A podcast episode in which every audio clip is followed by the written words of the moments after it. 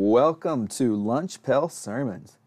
My messages begin with the assumption that the Bible's teaching is simple love God, do good. With that simple message, the Spirit delivers divine haymakers that nudge us toward becoming better followers of Jesus. I hope this sermon helps you in living God's adventure for your life. This passage is written in what I would describe as the shadow of the temple, meaning that it reflects upon the temple that was built under Solomon's time. This imagery of the stone, of the spiritual house, it brings us right back to that temple that Solomon built.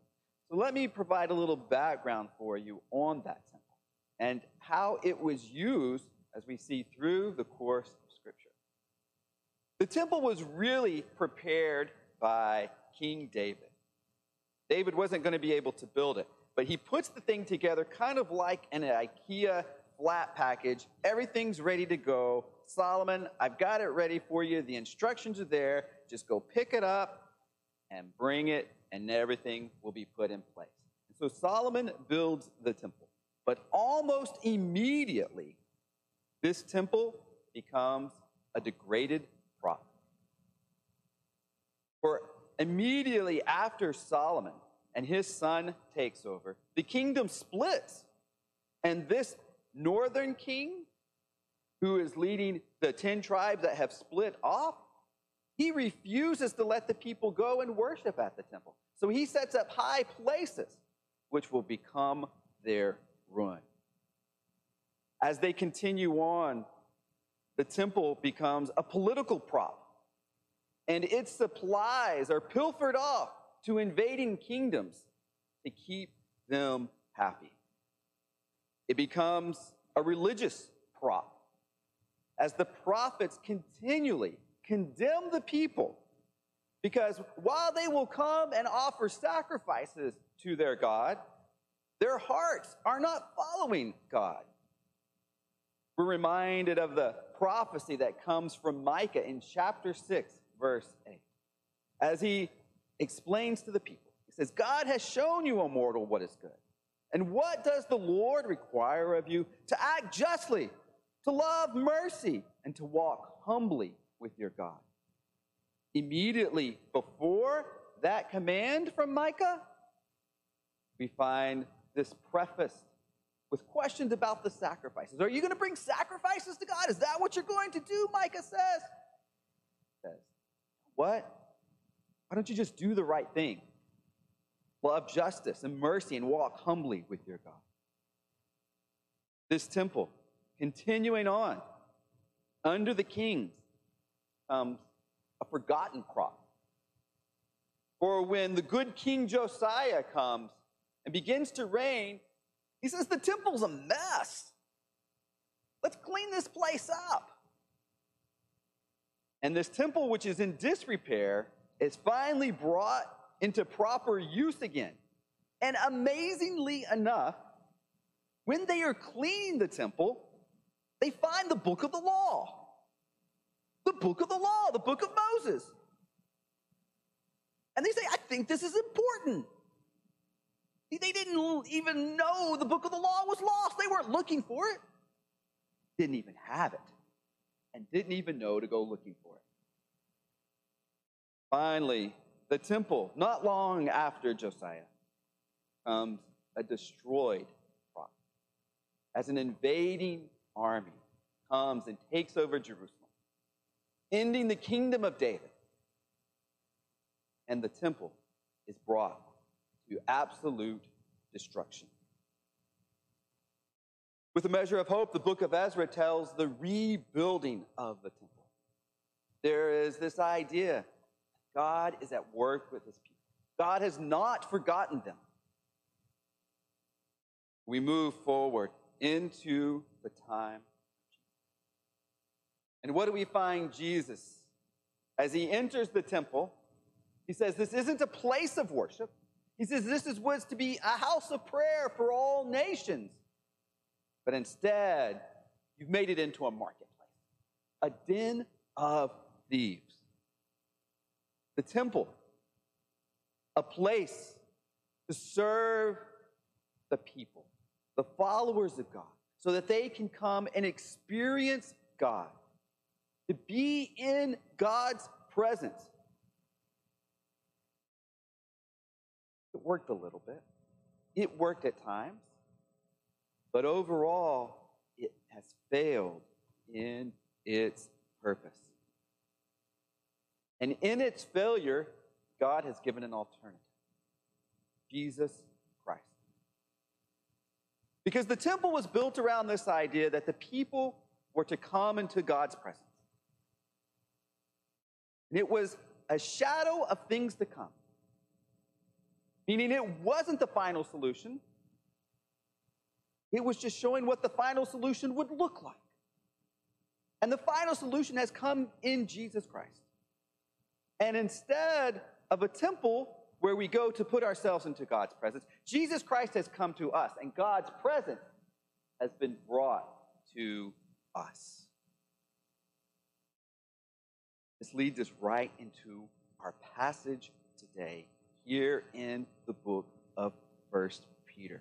The first thing that we are going to look at is the idea of living stones. Jesus in this passage is described as the living stone.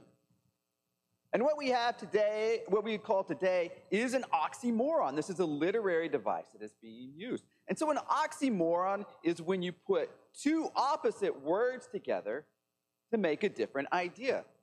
Now, the classic oxymoron is jumbo shrimp. Jumbo big, shrimp small, big and small, you put them together and jumbo shrimp. In this case, we're putting the words together living stone. You see, stones have no life.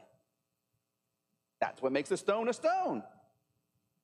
It was never alive. Just a stone. It's not even dead, it's just a stone. Then we have this concept of life that is put onto it. And what comes out of that imagery of a living stone? It's that Jesus, both alive, but also everlasting. He transcends the time frame of life and is everlasting, eternal. That imagery of the stone. The passage reminds us that as followers of Jesus, we also are living stones. Jesus is the living stone, and we are a living stone. We're the living stones. And likewise, we have life and we are everlasting. Let's read this passage together. Now, to you who believe, this stone is precious. But to those who do not believe, the stone the builders rejected has become the cornerstone. And so we have um, this idea is that we, as I'm looking at that, is absolutely the wrong verse. Let me um, uh, read for you. Yeah. Yeah, I, I, I, don't have it here. Let me, let me read for you the verse. That's actually going to be the verse for the next section. We'll, we'll, we'll be there and ready. Um, I'm going to read to you from uh, 1 Peter chapter 2, verses 4 and 5. As you come to him, the living stone, you also, like living stones, are being built into a spiritual house to be a holy priesthood. I'll read that for us one more time. As you come to him, the living stone, you also, like living stones, are being built into a spiritual house to be a holy priesthood. So this stone comes with it, this imagery of endurance. It lasts, it does not degrade, it does not get taken away by the effects of time or elements. The image I have is that cabin in the woods. You think of you're driving along, middle of nowhere, and there's the cabin. And so often, as you see that cabin, the effects of time have just brought it down to next to nothing. Perhaps fire has ravaged through, but what's always left on that cabin in the woods? It's always the chimney. It's always the chimney that's made of stone. because stone endures. Which got me to thinking wood versus stone. Like, how, how long can these things survive? And so I thought, what's the oldest structure today that we have today that's made of each one of these elements? And honestly, I was a little surprised about the wood. I was a little surprised. Um, so the oldest wood structure that we have today dates back to 1300 years ago. And there is a Buddhist temple in Japan that is made of wood. It was actually made of wood that was 2,000 years old when it was put together. And that has continued on. I was like, that's impressive. But what about stone? Well, the oldest stone structure is the Göbekli Tepe, which is in Turkey, and they're not quite sure what it was used for. But that dates back to 11,000 years ago. That's 8.5 times longer than the wood because stone has an enduring nature to it. It continues on. And these stones that we are a part of, these living stones, through our belief in Jesus Christ, it forms us into a spiritual house. We are contributing to the spiritual house that God is constructing through Jesus Christ and through the followers of Jesus Christ.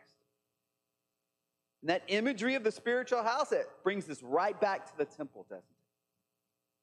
Because there was a spiritual house before, but it was more of a physical house with a spiritual purpose. And that was the temple. Somewhat effective. But this spiritual house will be a true meeting place with God. Unlike the temple, it is not a failed prop, but an everlasting home. It is the meeting place where Jesus Christ and us are in equal standing before God our Father.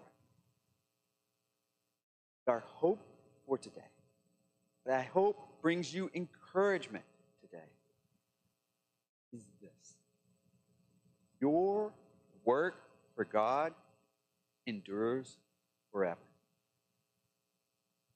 The good that you do in following Jesus Christ in this world endures forever because it is part of the spiritual house that will not fall into ruin, that will not be misused, that will not be destroyed, that will not be forgotten. It is a spiritual house that indwells the presence of Jesus Christ, God our Father. Every kindness that you do, every bit of generosity, every bit of love that you have, whatever goodness flows out of you through the work of Jesus Christ within you, it contributes to an everlasting home.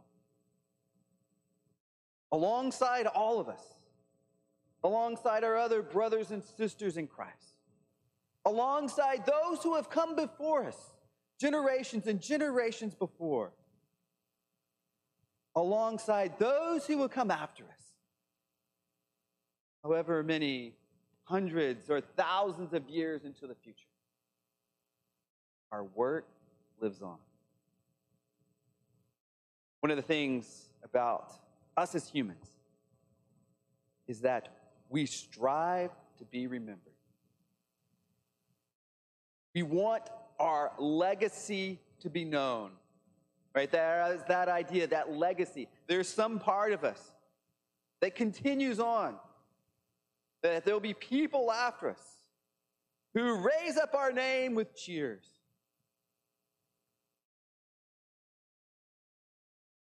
Be honest. Most of us, most of us, how long will we be remembered after we're gone? Two, Three generations? I think that's, I think that's about right. I mean, you think now of people that you remember who've gone before you. How, how far do you go back? Maybe maybe grandparents, great grandparents, maybe.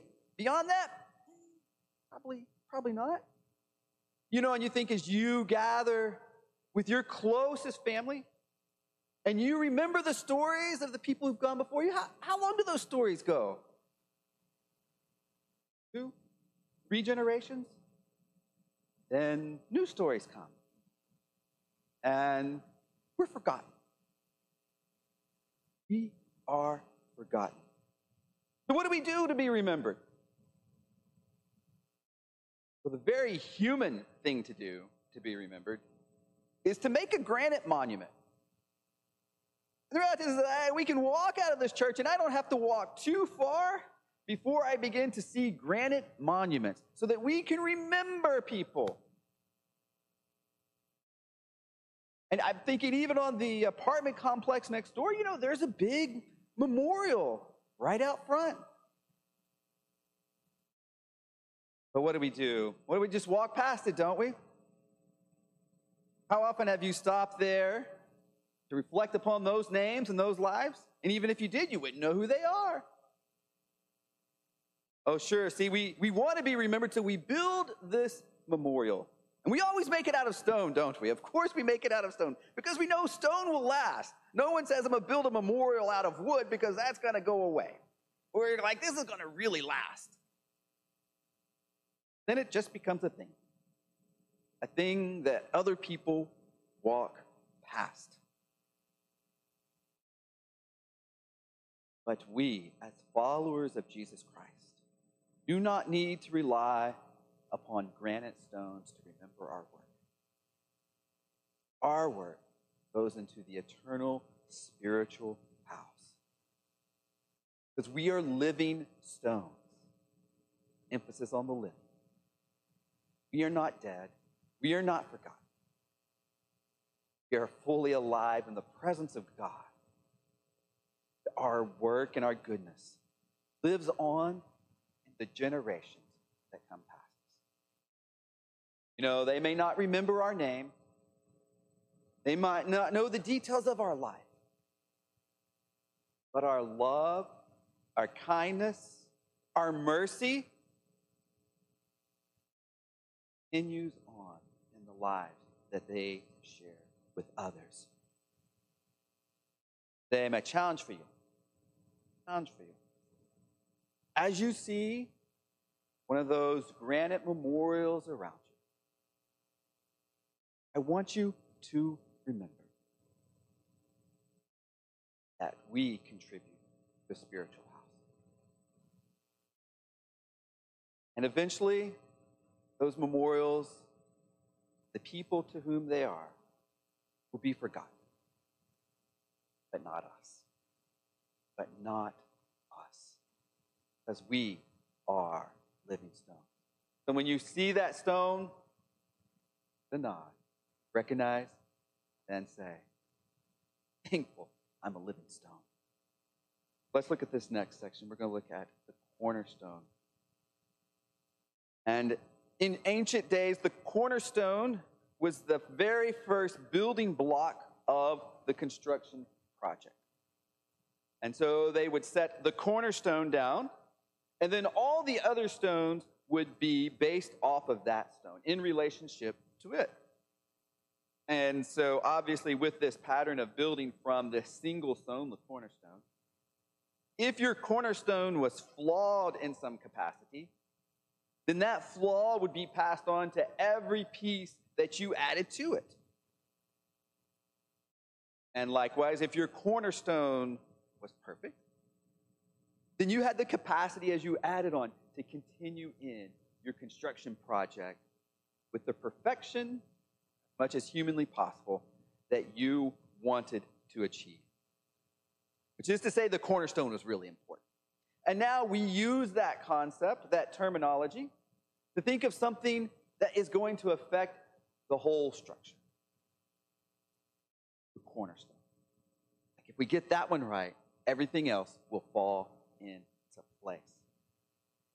In the passage of scriptures, we find our cornerstone, Jesus, of course. Let's read this passage. This verse actually we read earlier. We're going to read it now because now it fits. Let's read this. Now, to you who believe, this stone is precious. But to those who do not believe, the stone the builders rejected has become the cornerstone. This passage, this idea of the cornerstone that has been rejected, comes from Psalm 122.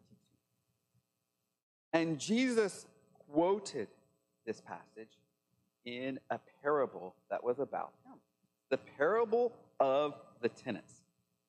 And as Jesus told this parable, he explained it as this A landowner, that'd be God, comes and rents a vineyard to his tenants. And it rents this vineyard, but these tenants refuse to give any fruit to the landowner. So the landowner, God, sends messengers, the prophets, and eventually his son, Jesus, to tell the tenants, hey, pay over. You have a purpose there. Your purpose is to provide fruit to me from these vineyards. Now do so. But the tenants kill the messengers and kill the son. So the landowner says, I'm going to give that land to some new tenants so that they will actually serve. Jesus told this parable, explained that God was doing a new thing among the people. And that whole form of worship that had revolved around the temple wasn't working. As Jesus said, that temple had become a marketplace instead of a place to meet the presence of God. There was a new way of with that God. There was a new tenants for that land owner. In the midst of that, find this idea that this Jesus, as he's telling this parable, that the cornerstone has been rejected. Jesus Christ, the cornerstone, been rejected. That is one of the things that we do find with Jesus as he mentions this imagery that Jesus the one that indeed brings us into the presence of God. There is accepting of Jesus or rejecting. Choice is before us. In what? This imagery of the cornerstone is used again by Peter in the book of Acts. And he quotes this verse out of Psalm 122 that is exactly quoted here that Jesus quoted before in the parable of the tenants. And after quoting that verse in Acts chapter 4, verse 12, Peter declares this Salvation is found in no one else, for there is no other name under heaven given to mankind by which we must be saved. Jesus Christ, the living cornerstone for building a spiritual house. Question I have for you is what kind of house are you building? Are you building a spiritual house or a temporary house? And as you consider that question of what house you're building, I'm going to bring you back to a children's story. It's the story of the three pigs. Perhaps you're familiar with this story of the three pigs. It's the kind of thing that you might read to a preschooler. And the three pigs have all built different houses, haven't they? Straw, sticks, and bricks. And when the wolf comes to devour them, what do they find out? Find out that house is built of straw, house is built of sticks, are of no use. The only thing that will protect them, the house made of brick, the house of stone. It's the same for us, isn't it? In the world in which we live, we want to find ourselves in the house of stone. Not only are we find ourselves building a spiritual house that lasts forever, but we find ourselves in a house that can endure the monsters of this day, the monsters of our world. We will not be taken away. We will not be devoured. Because our hope is eternal. Our hope is today. Because we have a trust in Jesus Christ. And our trust in Jesus Christ says we do not fear. We are not scared. Whatever you can take from me, whatever you can pull from me, it's okay. I've got all I need because I'm in the presence of God. Encouragement for us today. Follow Jesus Christ. Because as we are told in Acts chapter 4, salvation is found in no one else. Finally, today, we have the royal priesthood. As living stones, we are called to accept the message of Jesus Christ. And we are given a special status, a special identity. We are given a purpose. Let's look at this identity that we have. This comes out of 1 Peter chapter 2. Let's read this together. But you are a chosen people, a royal priesthood, a holy nation, God's special possession. You have an identity. There's four things that are listed there chosen people, royal priesthood, holy nation, God's special possession. That is who you are when you give your life to Jesus Christ we become indeed the children of God. And we fulfill the purpose that the temple was meant all along a place for God's children from all nations to gather the presence of God, their Savior. It didn't happen in a place, it happened in a person. And in that person of Jesus Christ, we are the children of God and we are a royal priesthood. Because you see, in that temple that was built under Solomon and then rebuilt later, get into the most inner part, the Holy of Holies in the temple. There's just one person who could do it. One person who could enter into God's most precious, um, most precious place to be into God's most amazing presence. One person a year was allowed to enter. That Jesus' death, gate that blocked the way, was ripped apart. Figuratively showing that the presence of God was available to all. The presence of God to become children of God was given to all people, to all nations.